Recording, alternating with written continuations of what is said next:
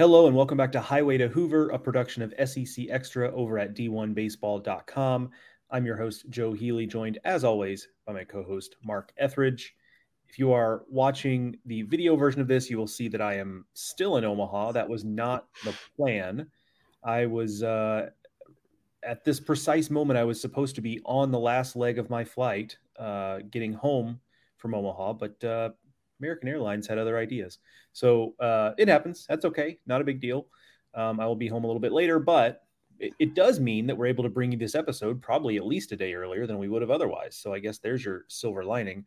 Uh, Mark and I will be here to recap the College World Series final, the all SEC matchup between LSU and Florida, a really weird series. Um, so we will we will talk about talk about that and uh, put a bow on on this season. We'll have some more season recap stuff as the weeks go on, but we'll, we will put a bow on the instant reaction portion of this season uh, here today. But before we do that, I have to let you know that this episode and all episodes of the Highway to Hoover podcast are brought to you by Brock's Gap Brewing Company in Hoover, Alabama. And once again, if you are watching on the video, you can see that my colleague Mark has on a lovely Brock's Gap Brewing Company t-shirt that he picked up while we were down there in Hoover.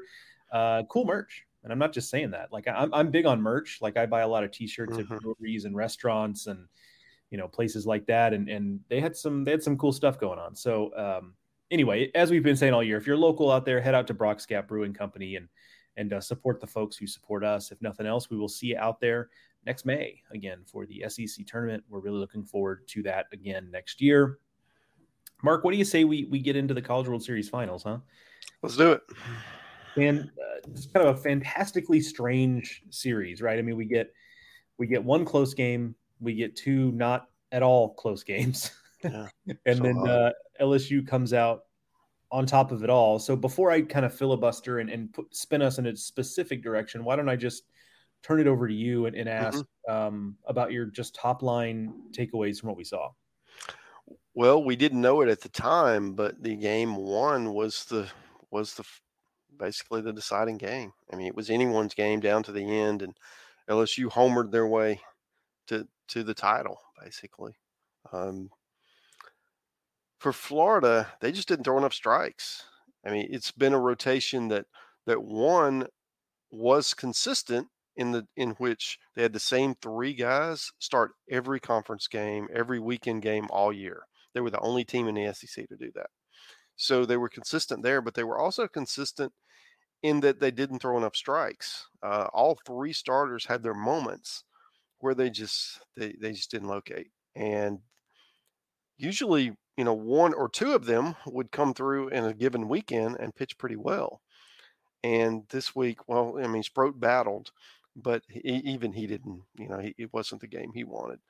Um, and as a result, I, I, think that was the difference. They just didn't throw enough strikes, and LSU was really locked in at the plate for two of the three games. And um, you know, even even the games that they lost, in, the game they didn't score a lot of runs in, they had a lot of base runners, and and I think that was they really made Florida work on, on the mound and sped the game up. And, and I think I think that that was they handled that better than Florida did. Um, certainly, Florida's got a lot to be proud of. It was a great season. Um, you know, you, you finished second to LSU, who, you know, we anointed before the season started as a super team, and you know, most of the year they looked like it. They, they, they did have a dip where we questioned them and we wondered, can this, you know, after the Mississippi State series, can this team even win a regional pitching like this? Well, they could they could do a lot more than that and, and they figured it out and and that's what talent does and I think one more thing, and then, then I'll I'll turn it over to you. I don't want to take all the the hot points here, but w- one of the things that that was really impressive to me, okay, you had all of those program guys you, you, at, at LSU, guys who've been in the you know been through it. They understand. They've also taken some lumps, um, and then you had some elite players who who were you know freshman recruits who came in through the system and then you meshed all of those with elite transfer portal guys and that is not an easy thing to do. There are a lot of egos there. There are only so many at bats. There are only so many innings to pitch and and for lsu to navigate that and and you credit the, the coaching staff, obviously Jay Johnson and, and, the entire staff, but also the the leaders on that team and the in those big personalities who kind of put their you know, put their egos aside for, for the betterment of, of the common good. And boy, did it pay off. I mean, that's what everyone's going to point to when you bring in new guys. Hey, look, look how LSU handled that. If you could bottle that, you, you could sell it and and really be successful because that, that's true not only for baseball, that's true for for anywhere where you have you, you throwing a lot of uh, high profile people together. And, and, LSU, I mean, they they did it. You just got to tip your cap. Um, a lot of teams have the advantages that LSU have, but there was only one of them left standing at the end, and you have to credit them for for maximizing that. It's a good reminder too, or at least a good example of why Jay Johnson is is good at this mm-hmm. because. He managed he managed the personalities and his staff is a part of that too. He's not a one man show there, but that that staff managed the personalities and also they're going to catch they're going to catch criticism for it from fans of other programs and I, I, don't think it's fair by the way. Like you're seeing a lot of well lsu bought a national title and it's like well a it's not that simple and b even if they did like that's the system we have right? Yeah. So, like why is that why is that not okay? So but regardless they took advantage they they saw the way the wind was blowing in terms of uh, the transfer stuff and they jumped in with both feet and got the first mover advantage right. And that advantage, I think you and I have talked about on the air, that advantage is now kind of gone because no one is getting caught flat footed, um, both in terms of going out and getting transfers and also re recruiting your whole roster to avoid having transfers out. But they deserve a lot of credit for kind of seeing where the game was going and taking advantage of it and bringing in Tommy White and Paul Skenes and even Thatcher Hurd, of course, who who kind of came around as the as the season went on. So I, I think it's very easy to for many fans to discount what happened here because they quote i'm doing air quotes for those who are not watching on video that they bought this championship um, but i think they actually deserve a lot of credit for even if you yeah. want to describe it that way and i would not let me be very clear i would not put it that way but even if you want to okay well give them credit for understanding that that was something that was out there to be done right yeah um and understanding the system. I, so I think you know it's it's kind of like how sometimes coaches get almost get dinged for being really good recruiters. Mm-hmm. You know, um, as if it's not like, well, don't they also deserve credit for recruiting really talented players, right? So yeah. anyway, uh, I just I think that's something I don't want to get lost here is that there was there was some deft skill involved with with getting this team to this point. Yeah, and you're right. I do think that because they're able to, you know, through NIL, through the portal, and you know the all the volatility that we talked about in our last episode, that there's a tendency to go, well, well, they should win it all. Look, look at who they've got. Well, okay. The the other part of this is they created this advantage. Okay. They're able to take advantage of it because they have incredible fan support. You, I mean, you were there in Omaha. That was that was an incredible showing by a fan base just to show up and take over a 25,000 seat stadium. Okay, uh, that was that was that was as impressive, and the whole deal of, and this is kind of an aside, but the the chanting of Jordan Thompson, um, as you know, is someone who who will get sucked into social media's negativity and say this is absolute bullshit and I hate this stuff and why am I on it? To see a moment like that when he's been getting nothing but pillared over the you know over the the week for what he had one hit and several errors coming into the weekend I mean coming into the final game. And and to hear that chant and then him to, for him to be rewarded or him to reward them and come up with some big plays.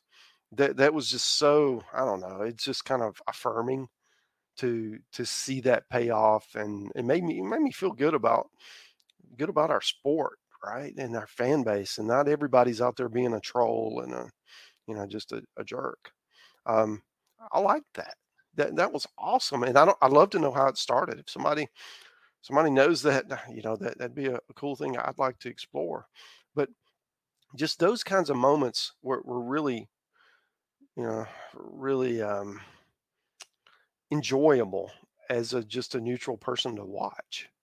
And I think you, do have to give credit to to LSU for uh, taking advantage of, of of what they have there. I mean, there's that's an unparalleled fan base. I mean, there's a lot of good ones out there, but I don't know if any of them who who, who you know who, who are doing it any better. I'll put it that way. And uh, so for them to be rewarded, that you know, it's kind of cool. It, it, it, really was. I, I enjoyed that moment. You mentioned the pitching.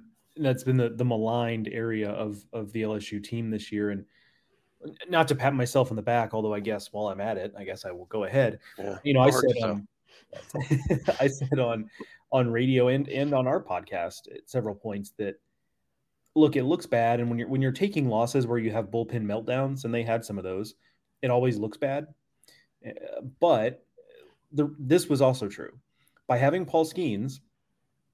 They in a postseason format, especially the super regional format and the Omaha format, having Paul Skenes gets you about 50% of the way there, right? Mm-hmm. You don't really have to do anything super special after that, right? And it turned out that um, they did have something special. And like Ty Floyd is pitching like a Man. ace at this point. Like he made himself quite a bit of money this week in Omaha, I have to assume. So good, you know, good for him there. Um, but my point was just that, hey, you know, when you have Skenes, you're you're a lot of the way there. And these are talented pitchers. That like LSU doesn't recruit bad players. So all it takes is finding a couple of guys who have big moments or get better as the year goes on and and just kind of, or just kind of pop up out of nowhere uh, to have big games in Omaha. And they kind of got all of those, right? Thatcher Hurd got mm-hmm. better, Riley Cooper got better, Gavin Guidry kind of popped up right around mid-season. Did his job. Um, yep. Yeah, exactly. Nate Ackenhausen, I don't want to say popped up out of nowhere, but just kind of what he mm-hmm. did the other night uh, against Wake Forest uh, earlier. Uh, was that Tennessee, the Tennessee game? That was the first Wake game. Yeah, right, right, right. You know what he did there. Um, again, wasn't out of nowhere, but he'd done nothing like that. Uh, you know, previous to that, you know, Griffin Herring kind of had a big. He's he's been a nice arm for them, but he had a, a huge moment in the second Wake game. Um, yeah, it was the Tennessee game. So, yeah, okay, yeah, yeah, yeah. Because Coleman started the the first Wake yeah, game. Herring was the first weight game. That was the Herring game out of yeah, the bullpen. Yeah. yeah, because the the Lowder Skenes Classic was the was the, the second one. Second one. Yeah, yeah. Okay, we're clear on that now. But regardless, mm-hmm. my point all along has just been, hey, you, you got Skenes, and then you just got to cobble something together, and you've got a national title type team. Now, whether or not they could do that, or whether or not they win a national title was still up in the air, but but they did, and mm-hmm. you know the offense was obviously a a big part of that because they were always able to bank on on that and that that continued to to come through. In terms of individual plays i mean there are a lot of things i'm going to remember about this lsu run. Obviously we'll remember what skenes did. We'll remember the aforementioned skenes Lowder showdown for a long long mm-hmm. time. Um, you know the the jordan thompson stuff in that in game yeah. three i think will end up being memorable. Cade beloso's series i think will end up being memorable. Yeah. Uh, we'll Trey Morgan's play at the plate. Trey Morgan's play at the plate, absolutely. Uh, you know, we'll we'll probably remember this as Dylan Crews's, you know, his swan mm-hmm. song in an LSU uniform. On an individual play basis, though, one one play that I think will get overlooked when we when it we look back in the history books that shouldn't, I don't think, is in game one of the finals against Florida, Josh Pearson running back. Mm-hmm. I think it was mm-hmm. Josh Pearson in the yeah, it was. I yeah. yeah, I don't think they'd switched him out. Um, running back and just ensnaring that mm-hmm. missile off of Wyatt Langford's bat. Yeah. Um, that if he hesitates for a, a, single second, you know, on that ball, it's over his head. Florida wins, and we're probably talking about a different result today. Mm-hmm. Florida wins in two. Probably, yeah, probably some. Yeah, I mean, you just never know, but like that's certainly how mm-hmm. it played out if, if things had gone to, to form. So, um, that so that plays I think will probably get a little bit lost to history in this run, but mm-hmm. I, it shouldn't in, in, in that case because that that play really did save that game. Yeah, no doubt. And, and you know, it was a a college World Series packed with stars, and for the most part, all those stars delivered. Um, you know, you you would, I mean, Wyatt Langford was incredible. You know, hit some hit some home runs that, that you just don't see. Okay, and and then the home run that Cags hit with the uh, I know the the the announcers. I don't know how much you heard of the announcer group, but uh, Chris Burke went nuts over the launch angle on Cags home run. I mean, that's not a home run that we see. I don't know how much of that was wind. I don't know how much of that is Cags as a superhero, but um, it was incredible, you know, to to to try to wrap your head around what happened. You know that was that was what I'm going to take out of it is you had two star-studded rosters and assembled in different ways. Um, and but also had some similarities in that they both hit the portal and, and grabbed some elite talent, and they they both had some some home run, you know, recruiting uh, wins, and those guys had grown up, and, and as a result of that, they were able to, you know, to put on a show for us, and I think that's that's the thing, and you know. As we look at how the game has changed over the last few years, certainly there's more power uh, both both power arms and power at the plate. Um, and, and, I think w- with that, there's more of a collection of talent pushed towards that top echelon of teams. And, and I wonder where this is going. You know, does that group kind of grow a little bit wider? And right, because right now it's you know it's eight to ten teams, maybe maybe, or does it shrink? You know, as as more of the um, more of the talent goes, "Hey, I want to play in these these environments. I want to play for these elite coaches. I want to play, you know, for for whatever reason in, in, in these these venues and go to these colleges." I, I'm really curious to see, you know, eh, you know, everything seems to be cyclical, right? And is this just one of these one of these ups and da- ups and downs, or is this kind of the new reality where all of the or, or a lot of the talent is going to go to a, a, really small echelon of teams? And and if it is okay we'll have to adjust right? It's already a huge adjustment with the transfer portal. You see teams from the bottom you know the bottom of the conference leaving to go play for teams at the top right? And and, and i do think that, that that's just part of the uh, the ebbs and flow of a sport when when you've got so much volatility, both you know with all the rule changes, with all the the you know with NIL, with transfer portal, with um, just the, all the money that's involved in it that, that, wasn't here before. There's just so many so many moving parts that, that it's hard to have any consistency, and as a result, you're seeing some results that you know it's it's kind of pushing everything towards a, a certain group of teams. So will that continue, or or will it kind of stabilize and and we get to something something that looks a little different? Yeah, it's a, that's a you know certainly a complicated topic that we will we will continue to kind of cover in different forms as as time goes on, and you know there's arguments we made all over the place on it. I mean, one is that you know this week has been a advertisement for two of the programs that are most aggressively doing that kind of stuff. Mm-hmm. I mean, Florida's already reeled in Colby Shelton, and yeah. you know, I don't think when when when free transfer movement became a thing, whatever you want to say, a couple of years ago, um, I think we kind of we we kind of understand inherently that transfers like Sonny DiChiara are going to happen, right? Yeah. Guy rakes for four years at Samford. He gets an opportunity at Auburn, his dream school. He's going to take that. The idea that Alabama would have a freshman All American who would then just decide to leave to go to Florida, and I'm not criticizing it. I'm just saying mm-hmm. that that concept i don't think was something that we really thought was on the table necessarily like yeah. that's not what we thought this was going to be and so yeah um i mean but, alabama i mean they're losing three of their what their top five or six returning players to yeah. to, to transfer portal so Kate, I mean, Woods to, to, lsu yeah. yeah. i mean and holman yeah. holman holman out yep um anyway so yeah just that'll be something we, we kind of monitor and, and the flip side of it of course is that it is kind of a variation on the free market a little bit. And ultimately, um, much like scholarship dollars in a previous era of college baseball, there's only so much money to go around, and not everyone can pay everyone, and theoretically at least. And mm-hmm. you know, water will maybe find its level, but that's obviously will, you know, that's a, a five years down the road to draw. Yeah, it, it's fascinating to see where it's going to go, but yeah. it's it's certainly a, a different game than it was say three years ago. Hey everyone, we're going to take a quick break from our discussion to hear a couple ads from our sponsors. But you know, and it's interesting too, just to see, you know, co- these coaches are always, you know, if you're if you're not if you're not Cruton as they say, uh-huh. then you're mm-hmm. falling behind. And it was, in some ways, jarring. But I also appreciate just the the honesty and and candor of Jay Johnson on multiple occasions in his press conferences, really pretty openly just saying, "Hey, uh, hey, transfers, wh- why would you not want to come play here?" Yeah, like this is the best place for transfers, or you know, bringing his transfer guys to the press conference. There was one press conference where it was, you know, it was Tommy White and it was Thatcher Hurd and it was Paul Skenes, right, uh, mm-hmm. uh, up there. And like, I don't think that was totally an accident that those mm-hmm. were the mm-hmm. guys that you know. It, you know, they all played well in that game. It wasn't like mm-hmm. random, but um, you know, so yes, I mean it, it, it's it's a thing that is is is um, you know be, being.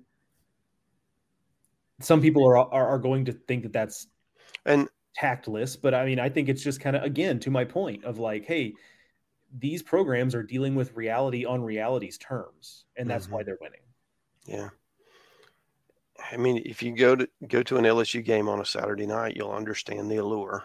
Okay, it is, it's it's unlike you know, consistently unlike any, any place that you're going to get. Um, there are other places that are maybe as good once in a while, but they just don't have the consistency week in week out that, that LSU brings, and you know that that's the difference right now. And it's, I mean, who can blame a you know 20 year old kid for wanting to be part of that? I mean, it's if you get the opportunity, it's it's it's it's tough to say no to, and and I think because of that, you know, LSU they're going to reload. And whatever model that Johnson used this year to mesh all that talent together and make it into a co- cohesive unit, he's going to have to try to do it again and again and again and again because because all those personalities are going to be different All right, and trying to trying to find that that happy happy blend is is more you know art than science so it's going to be a, you know, he'll have his work cut out. It's a good problem to have because you, you you're probably going to have great talent, but it's it's also kind of a, a psychology exercise, mm. and uh, that's going to be fascinating. And uh, you know that that's one of the things you know that that, that we want to cover in the off season. That's one of I, I'd like to talk to Jay about that and just kind of kind of play psychology with him you know this is this is a, a big part of you know you, you, love to be a hitting teacher but how much of how much of your job now is is not just baseball it's all these other things of managing managing egos and expectations and and and making making uh you know a group uh, work as one. Yeah. And that, i mean that's a great bow to put on it because ultimately i think there was going into the season one of the questions about lsu uh, off the field really was is this team going to come together or is it going to feel like a team of mercenaries that yeah they're talented and yeah they win a bunch of games but when things get difficult or tight or they have to come through in a big spot like are they going to be able to stand up to that and the answer was mm-hmm. yeah as it turned out so um, i think that's a great a great bow to put on it there uh, mark also alluded to it I mean, we'll have plenty of stuff um, certainly the, the, the content uh, creation will not will not slow from here although I, I, guess it may slow because the season is not here but it will continue on. We'll continue doing podcasts. We don't really know. There will continue to be regular podcasts. Uh, in what form and how many and all that stuff that is is TBD. But we are certainly not going to desert you on the podcast front. Mark and I are much too chatty to let that happen. So we will uh, we will continue that. We'll also have uh, plenty of transfer portal content throughout the summer. I'm looking forward to doing some re- some traditional recruiting content with the help of some of our partners over at uh, Prep Baseball Report. Uh, you know, mm-hmm. D1 Baseball has a relationship with those guys, and that's very helpful because Mark and I will be honest with you, we're not recruit recruitniks. Like, it's just mm-hmm. not something that's really in our wheelhouse, but for those guys, it is. So we're, we're kind of looking forward to being able to do some of yeah. do some of that stuff. Uh, we will also do season some season recap stuff because I mean there are teams that their seasons ended over a month ago at this point, yeah. and so um, you know, we'll kind of reacquaint ourselves with the seasons that were for for those individual SEC teams. We'll talk about that on the podcast. I'm sure we'll write some stuff about it. So, plenty of stuff still coming down the pike. And and to be honest with you, um, you know, I, am going to the Cape. Um, Team USA stuff is is happening, and then fall ball honestly isn't that far away. And and fall ball, especially in the SEC, is is a deal, right? I mean, mm-hmm. Mark, you were there last year for the Jacksonville game between Florida yeah. and Georgia. Like, it's not all like that. But it's you know it's a pretty popular thing. So uh, yeah. there will be plenty of fall ball coverage as always at d1baseball.com, and, and and Mark and I will have some individual stuff to put a little different spin on on fall ball. So I, I say all that to yeah. say we appreciate all of you being with us this season. Um, but don't you know don't don't leave us now. We, I think we I think we've got a lot of stuff that is going to be worth your while sticking around, and we we hope to fill some of what would otherwise be slower months with some interesting different different things. And if that's always kind of been our goal here is to do some some different stuff and to experiment a little bit. And there's really no time better in the off season to do that. Yeah. Yeah, good good point, Joe. And I, I'm going to do a weekly column. I've already got about eight ideas kind of fleshed out of ones I'm going to do at the appropriate time, and then you know just tell stories. I mean that that's that's a big part of. There, there's so many to tell. You know when you're talking about college baseball, specifically in the SEC, there's a lot of stories that that we want to tell. So can't wait to get uh, get those rolled out, share them with everyone and um, yeah, it's been a great, great year. I mean, you think about where we were opening day, and you, everybody's expecting big things, and for some some of the clubs, it really happened. I mean, you had teams like South Carolina and Alabama, and uh, winning regionals, and Kentucky winning regionals, and Auburn hosted a regional. All those all those teams had successful years based on how you know all the doubters and all the haters and everything else. You know, early in the year. So, it, you know, it's not just about LSU winning the title or Florida making the finals. There were a lot of clubs that, that, that have plenty of stories to tell, and we can't wait to tell them. Absolutely. Yeah, it's a it's a great point. Um, so again, we're this is this is not a goodbye. It is just kind of a thank you for mm-hmm. everything this season. Um, but yeah, not not much is going to change in terms of us turning out stuff on the side and in podcast form. But did want to take a second to thank everyone who's who's been with us from the jump when we first launched this thing at the start of this at the at the start of the year.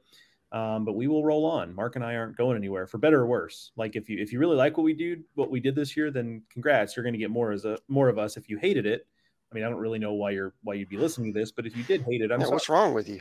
yeah, I'm sorry if you hated it. We're still going to be around. They they continue to pay us to do this, so we will continue to do this.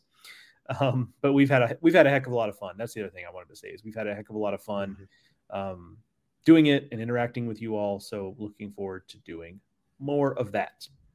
That is going to do it for this episode of Highway to Hoover, production of SEC Extra at D1Baseball.com and brought to you by Brock's Gap Brewing Company in Hoover, Alabama.